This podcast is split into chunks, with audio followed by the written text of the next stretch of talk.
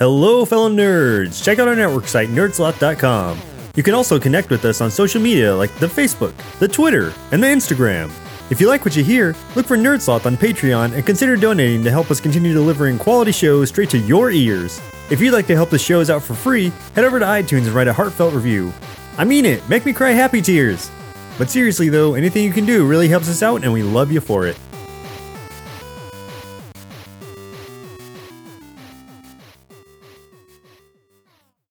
Victor Dandridge, how are you, sir? Hey, I'm good, Dirk Manning. How are you doing? I'm doing well, man. Hey, did you hear that uh, Adrian has issues? Yo, he's got a lot of issues. That is what I've heard. I've heard that his issues are amazing as they are numerous. Wide, yes, numerous, far-reaching. Far-reaching. He has a plethora of issues. Oh, snap! A multitude, a multitude, a spectrum of issues. a myriad of issues. Is You're reaching deep. But you know, listen, we can talk about Adrian's issues all day. True. But the fact of the matter is, Adrian has issues. Right. And now, everyone out there, thanks to you, Victor Dandridge, To me, what about to you, Dirk Manning? now everyone else can experience Adrian's issues. Isn't that great? That's it's beautiful. It's So, you know, why, why don't we quit talking and then people can experience Adrian and his issues because I've heard that Adrian has, has issues. he does have issues. So, Dirk Manning, you're gonna get off this. I think I will, Victor Dandridge. Let's allow people to get to Adrian. Let's talk to Adrian then.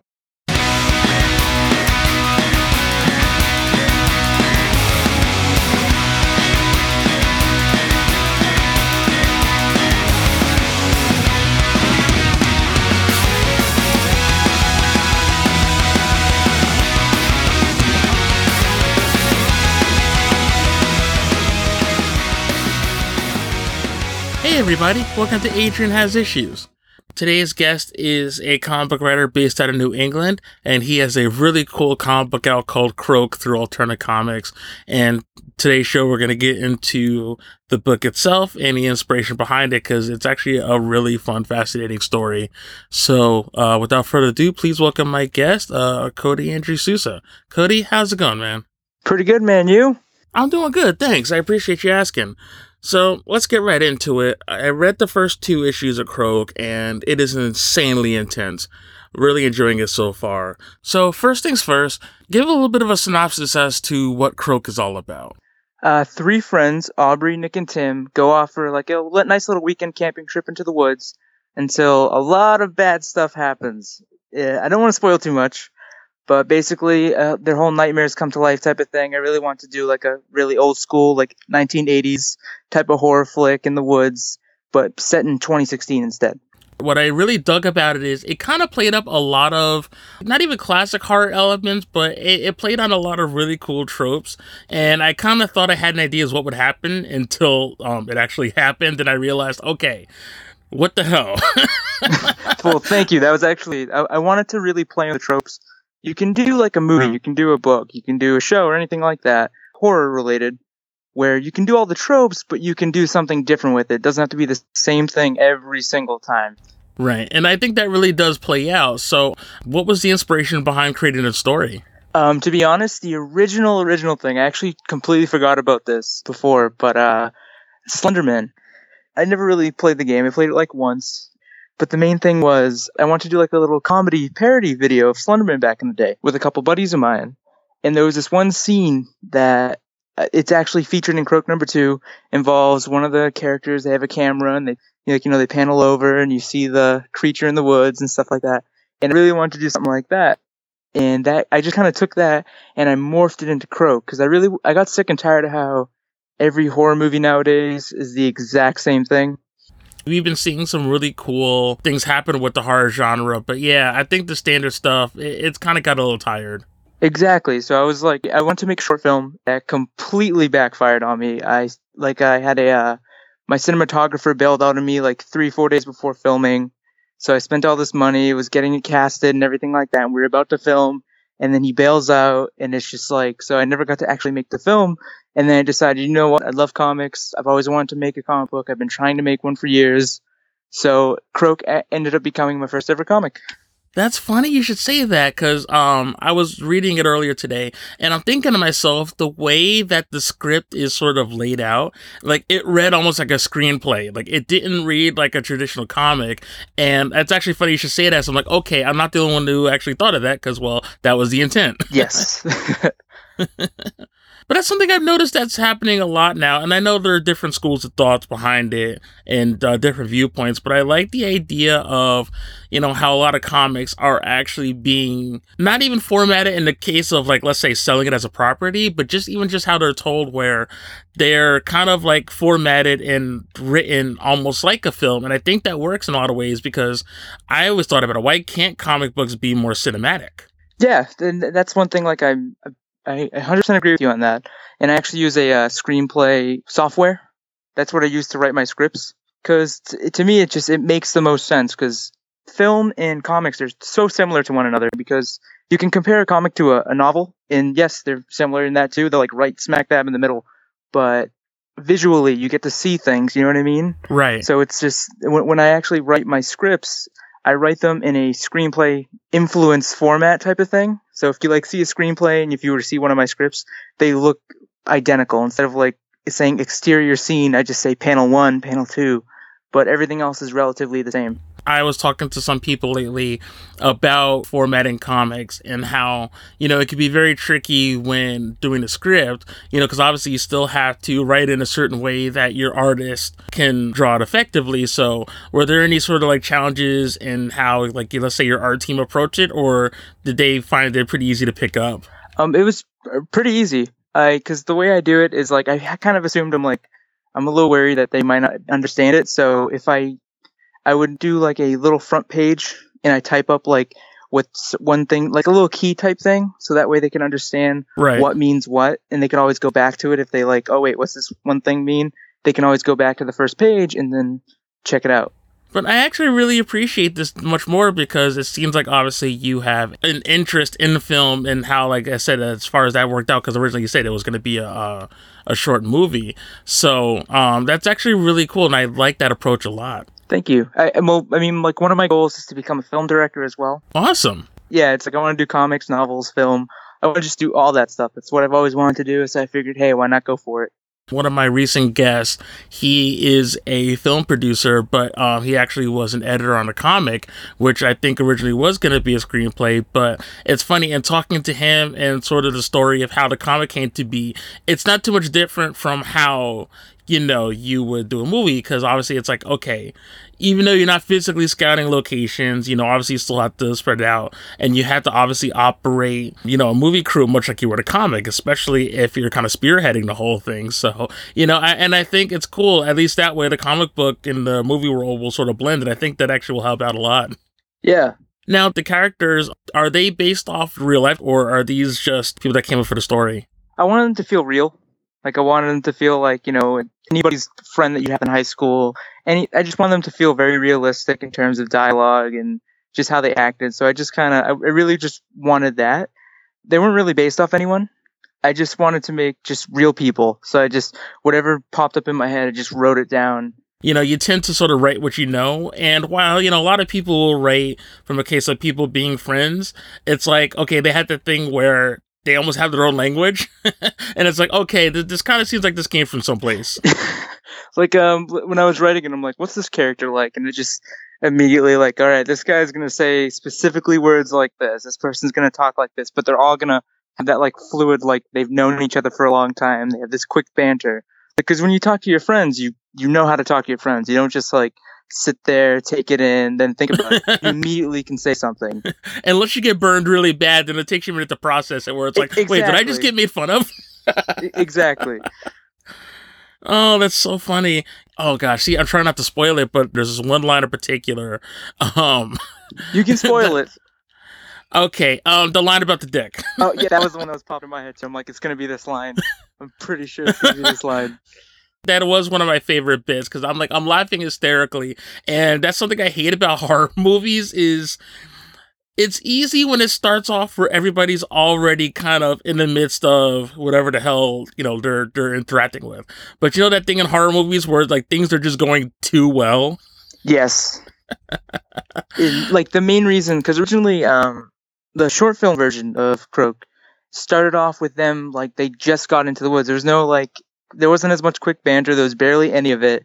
So when I got to do the comic, I'm like, oh, cool. I get to do a little bit more like before that, like them driving over to the woods, them getting out of the car. I want to show them so that way you know, you have about five, six pages where the reader gets to know the characters and be like, all right, this person's like this, this one's like this, this one's like that. That way, I don't have to really worry about that as much throughout the rest of the series. Because something I've really noticed with a lot of horror movies is that I wonder if it's the case, especially with a lot of new ones, where a lot of the characters are made to be unlikable, so that way you don't worry as much when horrible things start happening to them. That bugs me in so many ways. Oh my god. Okay, so I'm not the only one to pick that up.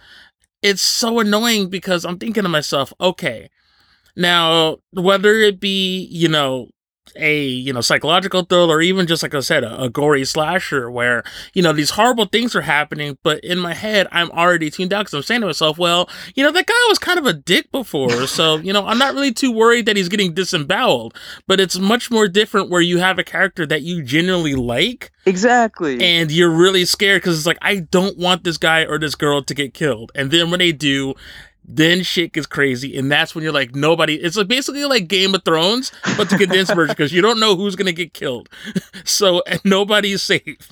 Like uh, one of my biggest issues with horror films, it's like I don't care about any of these characters. I, you could die. One of these characters could die right now, and I will not be affected by it whatsoever. Exactly. And that bugs me. I'm like you. And the thing that pisses me off the most is when they put like a dog in the movie. I'm like, oh, you put a dog in the movie? Let me guess, the dog's gonna die in like somewhere between in the middle of Act Two, and then we're all going to be sad about it because that dog can get two minutes of screen time and make us feel worse of, eh, than, than the than the other characters who are getting 40, 50 plus minutes. Which is also kind of funny because I feel like some directors probably do that on purpose, saying themselves like, "Oh, look, you don't care about these characters," and it's like, "All right, let's see how heartless are you." You know, you put this dog in this movie. It, exactly. It's like, it, it, and to me, it's like, all right, either you're a very lazy writer, or just exactly what you just said. It's either you, it's like if you're a lazy writer and you're like, all right, I don't know how to make these characters more likable, so we'll just put a dog in the movie. People will get upset about the about that, and they'll want to see them beat the bad guy. Which have you ever seen? Um, what was the movie? Uh, the Kingsman. Yes when they're going through the whole training thing, you know, there there's situations where I know that one person was supposedly dead, and you're like, oh, that that sucks, but it's like, okay, it's training, this is do or die. And then that scene where they, they bring him into like the room, and he's like, all right, you passed, but okay, take that gun and shoot this dog. And it's like now you're pissed off, and I'm like, wait a minute, someone just almost died before. That didn't bother me, and this does. I'm like, way to play with my emotions, Hollywood. Exactly. I, I remember I remember watching that scene in theaters. I'm like, oh my god, please don't tell me they're actually going to kill the dog. Oh my gosh. And then, of course, you find out. Then I was further pissed off and you find out, oh, you know, it's filled with blanks. I'm like, oh, well, you know what? Screw you, uh, Michael Caine. you were Alfred. I believed in you. You helped Batman. Now you're. yeah, that's something I noticed. And it's like, I know probably there's some directors who can do that, you know, very tongue in cheek and make it where you know, it's played up to a point, and I think as a sort of like a gotcha. But then I realized there is sort of like a lot of imitators I've noticed where now it seems to be that everybody's kind of going for like that sort of that really quick, cheap, emotional connection as opposed to rounding out the characters. Because to me, horror should be like any other genre where it's about the characters and not necessarily just the murder. Exactly. There's, and that's what's been bothering me about horror movies for the past like like I'm 24, so since like the day I was born, so past 24 years, it's been bugging me because it's like I don't care about any of these characters. You know, it's like there's some horror movies out there that have these really cool concepts and everything, but I still don't care about those characters. You have yet to give me a reason to care about any of these characters or why I should care about them in this situation. Just as, of course, in um, Croak, where the action ramps up, even then it still flips it a little bit, where it's still very much a character study. Yes, that was like the the whole purpose of Croak was I wanted to show um, kind of reality to it. Like, what if these bad things actually happen to us? Like, what if we were thrown into this situation? Will we do the right thing? Will we do the? Will we make the right choice? That type of situation. Right. I I really want to show that in this series and kind of show that. It, I, I don't want to spoil too much, so I probably should stop talking. So okay. that's fine. now, is this going to be an ongoing or is this a mini series? Uh, mini series. The next issue comes out the final issue, I should say, comes out December 8th. As a first time comic writer, what was that experience like taking the story and then trying to get it picked up, or were you then going to release it independently? So I was looking at like everyone wants to get published by these big big publishers and stuff like that. You know, that's like everyone's goal because obviously more exposure that way. Right. But the way I'm looking at it was I'm like no one has any idea who I am. No one from any of these big companies. It's like it, to to get into a big company. It's it obviously it's going to be probably a bit harder because everyone's going to be submitting to them at the same time. And so I was looking at publishers and I saw Alterna and I'm like, you know, something about Alterna where they just kind of seem to know how to, even though they're a smaller company, but they knew how to like promote themselves. They knew, you can tell that Peter knows what he's doing. Right. And so when I submitted, to, I got I got about I think seven to ten pages of Croak done, and I had Francesco, uh, the artist on Croak. He finished. He actually finished the whole first issue in about three and a half, four weeks. Oh wow. I submitted the first 10 pages, I think, to Alterna, and then Peter emailed me back. And he's just like, hey, he's like, we'd like to pick up Croak. So it was, it was honestly the easiest so far, because I'm trying to submit some other things to other publishers, but Croak was the quickest response I got and the least I had to really try on. Well, yeah, because I mean, you know, you talk about the art and the colors, especially like it really just popped. And like I said, that's why I kept seeing that cover, you know, on social media, going, it's like, oh, that looks really cool. I got to read that. I got to read it. And then basically, it's like, okay, now you really have to read this. well, thank you. Like the big goal was like I wanted a cover where it would like pop up on your phone, pop up on like when you saw it on your phone, you'd immediately look at it. Like that was the goal. I was like, I just wanted something that you'd want to look at, where you'd look, you'd be like, what is this about? And we even did like the um, like if you get a physical copy, which right now you can only get it through my Etsy shop, or if you see me at a con. But if you get the physical copy, it's a um wraparound cover. I'm a huge sucker for those. I'm like, I was like, you know what? I like wraparound covers. I never get to see wraparound covers, and I want more incentive for people to buy this book. So I'm gonna make it a wraparound cover. there you go. And they came out beautifully and you know it has a little thing where like um chris inadvertently did this theme with the color where each issue kind of progresses into a different color. On the first cover of issue number one it's mainly blue but you see have that little like pinkish type of color in there. Right. And then in issue number two the cover is mainly pinkish and then you see black. And if you see the cover of issue number three it's primarily just black. Oh wow. So it, it's like it obviously if you set them up next to each other you'll notice it more but it was something that I just thought was really, really cool. I mean, his colors are phenomenal. That's all I can say about his colors. It's just, they're perfect. As we often get into these debates of having physical comics versus digital, you know, you find that, you know, you do have to kind of do something a little bit extra and, and, not overly so, but at least just to kind of like incentivize getting a physical book. And I think things like that, where it's less gimmicky, but there's like a genuine progression that even if you don't get the physical copy, you still appreciate, but it kind of like at least takes it to that next level. Exactly. I'm like, this is my first book. I don't want to go in there playing it safe. I want to really do something different. I want to do something that I wish more comic books did. And you know, I'm not an avid like I don't I don't read a lot of digital comics. I especially didn't prior to ha- get getting Croak published through Alterna. But I'm like, you know, I got to see more. You know, you get to follow more creators. You get to see all these guys trying to like do the same thing you're trying to do, and it's always good to support one another. So I've been definitely getting more into digital books, but I really wanted to like I'm like this is a digital book, and it's from people who like no one has any idea who I am. So I really just wanted to like give some more incentive and make sure that I gave it 150% on this book. Right. And again, that, that, that works out well in your favor. You said something earlier that I, I really want to touch on. I think is interesting. Is you know you said you you want to make this book because you weren't you found that you weren't getting it from other places, and it's something I actually thought about even when doing, let's say, this show or other things I've written, where it's like, okay, I'm sitting down, what do I want to listen to? Or what do I want to read? And that's something that it feels very selfish, but I guess as a creator, you, you kind of have to have a little bit of that ego. yeah, oh, you you need to. You because that's what's going to motivate you. That's what's going to push you. That's what's going to make you not second guess it. You need a bit of an ego so you don't second guess yourself every five seconds.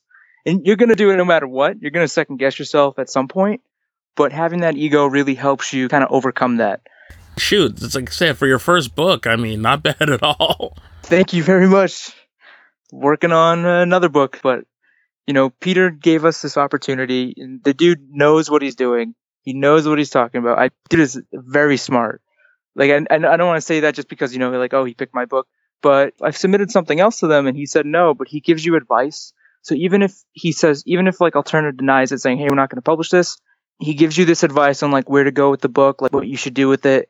So that way it's better for you as a creator and way you can like make money and stuff like that. He is very smart. I've noticed this kind of comes up a lot on my shows recently, and this is something that as we're approaching the next year, is something that I really like stressing, and I like hearing that. Comic books, yes, they're an industry, they're a business, but at the same time, you know, and as a good friend often reminds me, is that it's also a community. And, you know, let's be real. Like, are you to like everybody's comic? Not necessarily. But you do respect the process and you do try to appreciate, you know, people taking the time out to create the things that they do. But I also like the idea that even if, let's say, for instance, like I said, the one you submitted, it didn't work out, or, you know, maybe that wasn't the right pick for them. But it's like, look, let's not shoot it down. Let's see, maybe get advice to where, you know, you can work things out and maybe you can approach somebody else with it because like i said if let's say alterna maybe doesn't pick up this particular book you know maybe you know hone it a little bit differently so then you know you can attract somebody else with it Exactly.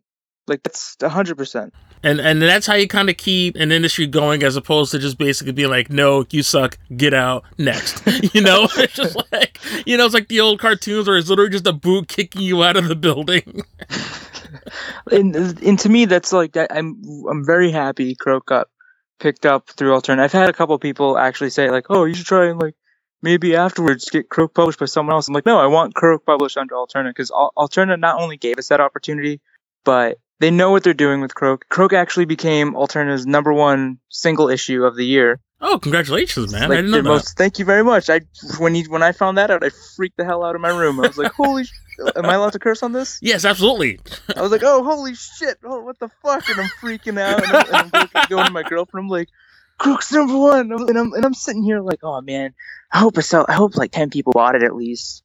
I like, I'm just like, you know, at least if one person buys it, I'm gonna be happy because, you know, I mean, it might be my mom, but like, you know what I mean, like.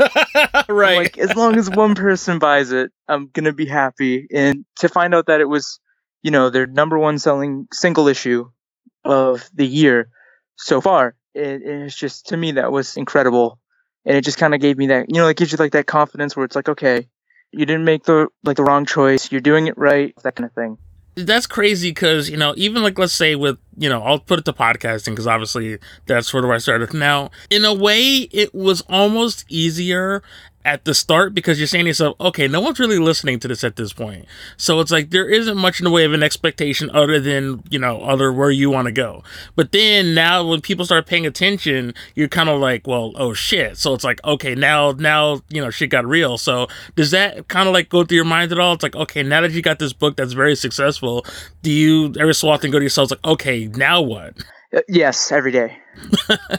every day. Like I'm like I'm I'm working on other books. You know, I've spent like every penny that I have working on these books, and you know, I'm and I'm like, okay, I got to make sure whatever I do now is just it, it's better than what I did before, and it, that's hard. That's hard to do because you don't really know. You, you, like you yourself don't know what's better or what's worse because you know it's, it's all subjective. Right. But like every day i'm just like okay i got i'm like i'm working on so many things. I haven't even signed up for cons for next next year yet because i'm like i have so many things on my plate that i want to make sure i have the time to do them so i can make sure that you know it's i can beat those expectations. And whether somebody hated croak or whether somebody loved it i really just want to exceed those expect no matter how how how low they set the bar or how high they set the bar i really want to exceed and i want to exceed my own expectations if that makes sense That's exactly it. Anything I know about creative people is there is a lot of self doubt, and not even like a crippling way. I mean, there's some. No, don't. I'm sorry. There is that too sometimes. Because some days it sucks. Yes. Oh my God. Because some days you just can't get it together. But yet, at the same time, you think to yourself, there's a reason why I'm doing this. You know, there's a reason why I'm taking the time, effort, money. And, you know, when you realize that you're putting so much work in, it's like, look, you can't really half ass it. You gotta, you gotta go all in. exactly. It's like, like I mean, you're spending all this money. You're you're you're doing like you're spending this money to get somebody to draw the book for you.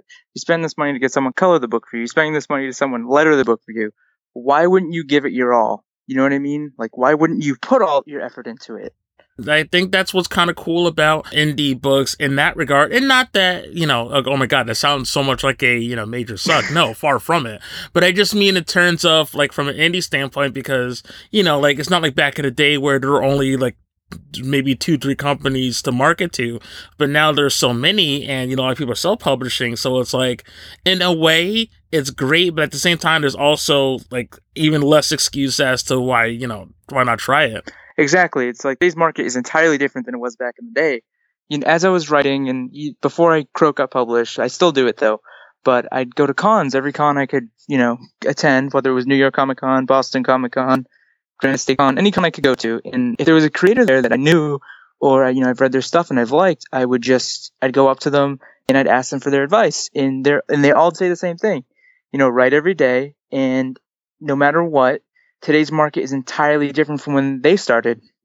Because like you said, there was like back before there was only like these two, three big companies, but now there's so many publishers and now there's the option to self-publish.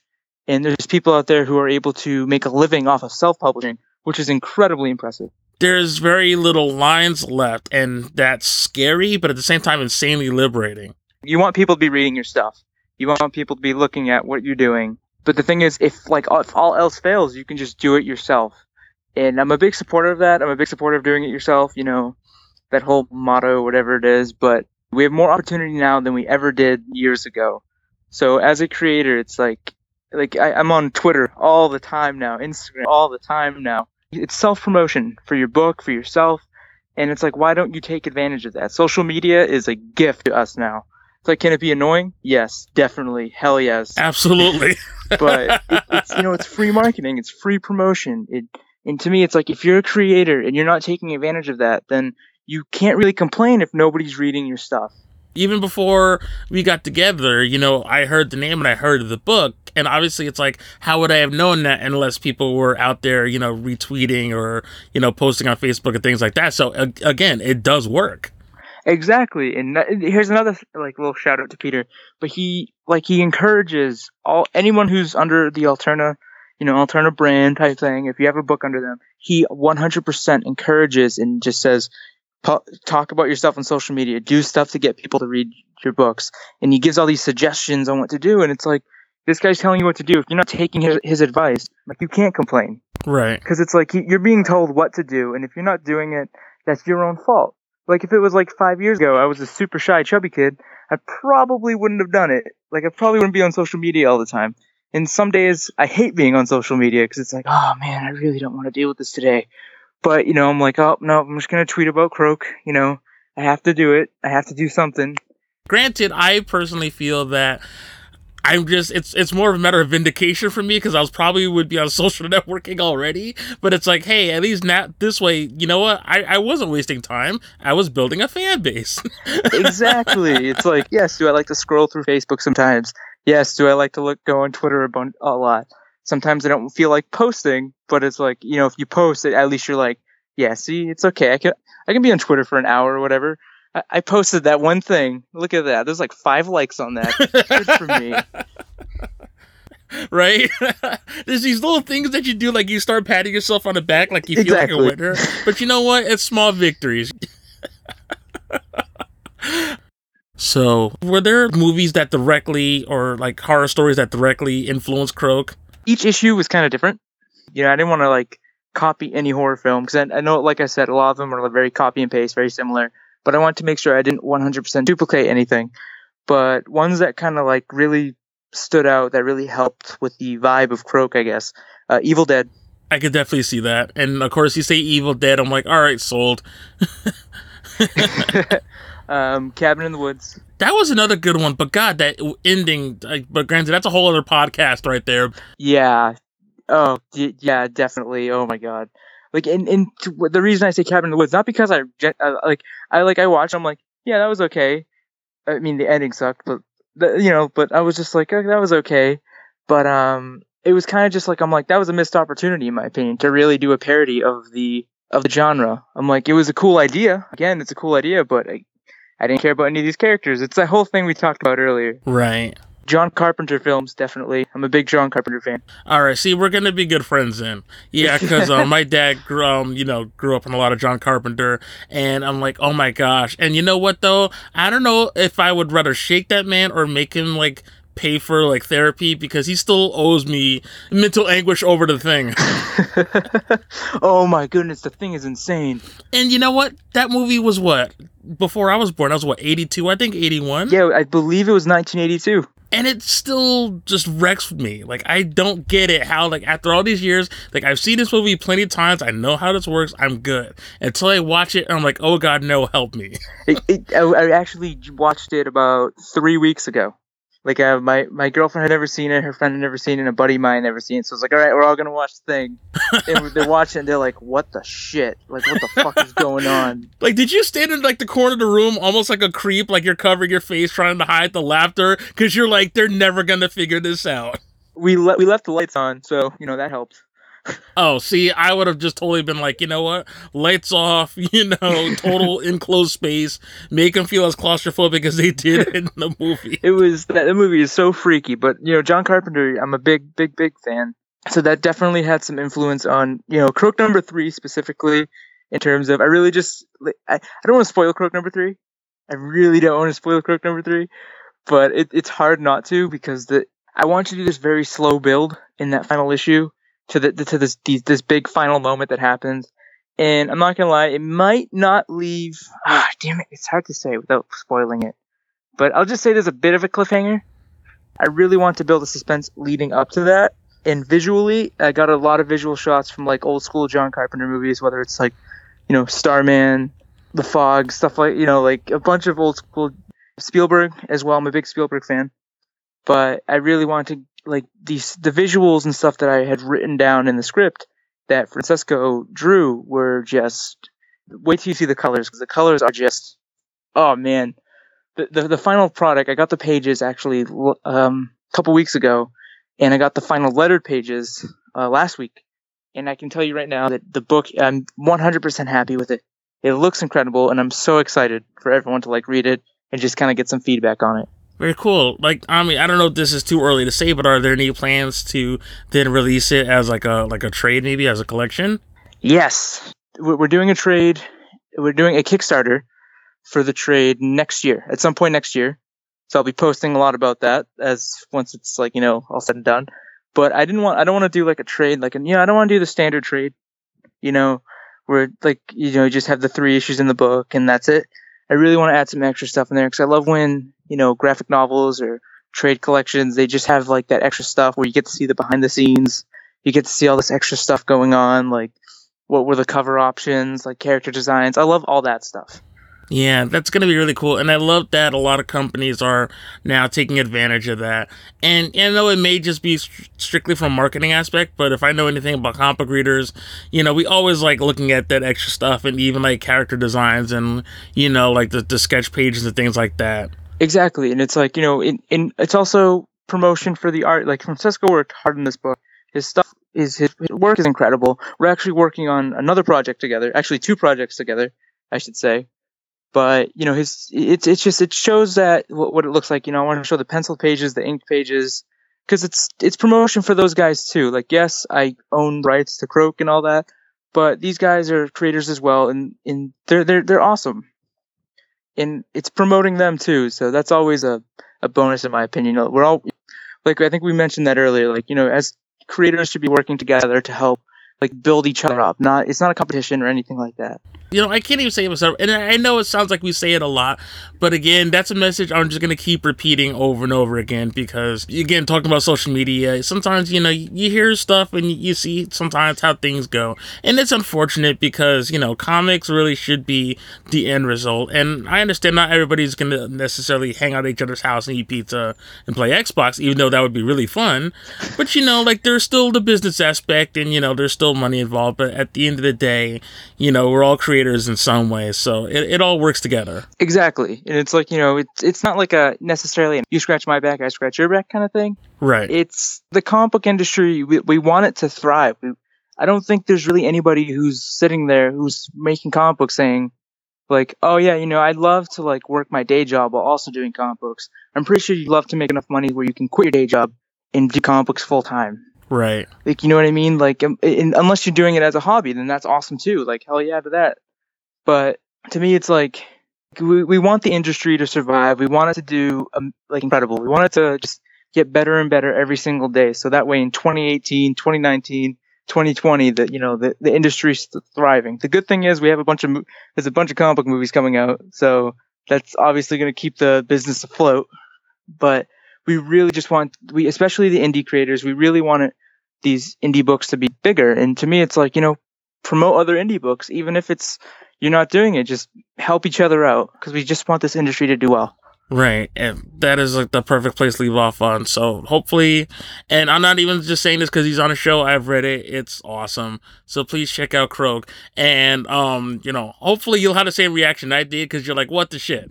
Like, and, and I'm sitting here like, uh, with, uh, I guess future step kid next to me because he's like playing Minecraft as I'm reading Croak. And I'm trying so hard not to like audibly yell and curse, which is funny that I actually care for a change. But and at the same time, it's like he's thinking something's wrong. I'm like, no, this book, man.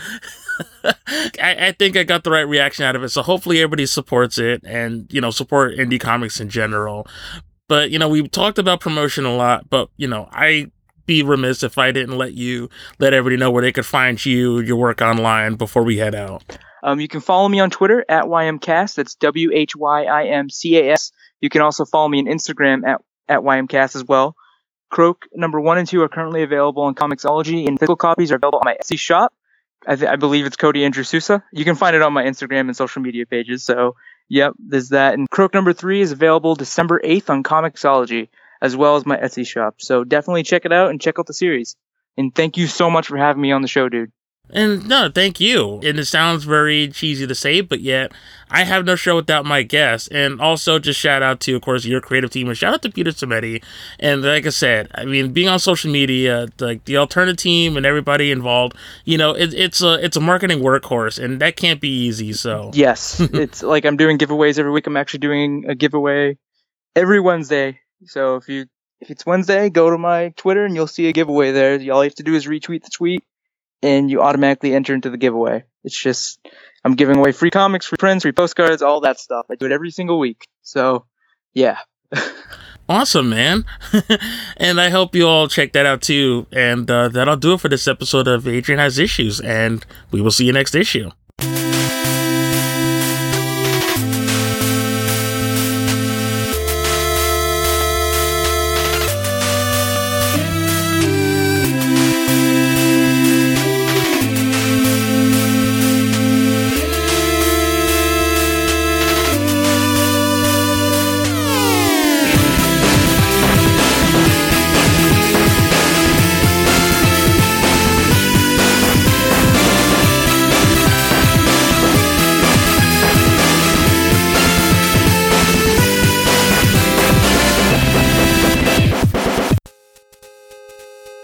Thank you for listening to Adrian Has Issues. Please be sure to visit adrianhasissues.com to stream or download our other great episodes. Like us on Facebook at Adrian Has Issues, on Instagram at Adrian Has Issues Pod, and follow us on Twitter at Adrian Has Issues. You can also find us on iTunes, Stitcher, and on the Satchel Podcast app, available on iOS and Android. Adrian Has Issues is a proud member of the Nerd Sloth Network, home to such great podcasts as Nerds on Tap, Cinefreak Critique, and Saturday Morning Cartoon Boom. Visit them at nerdsloth.com.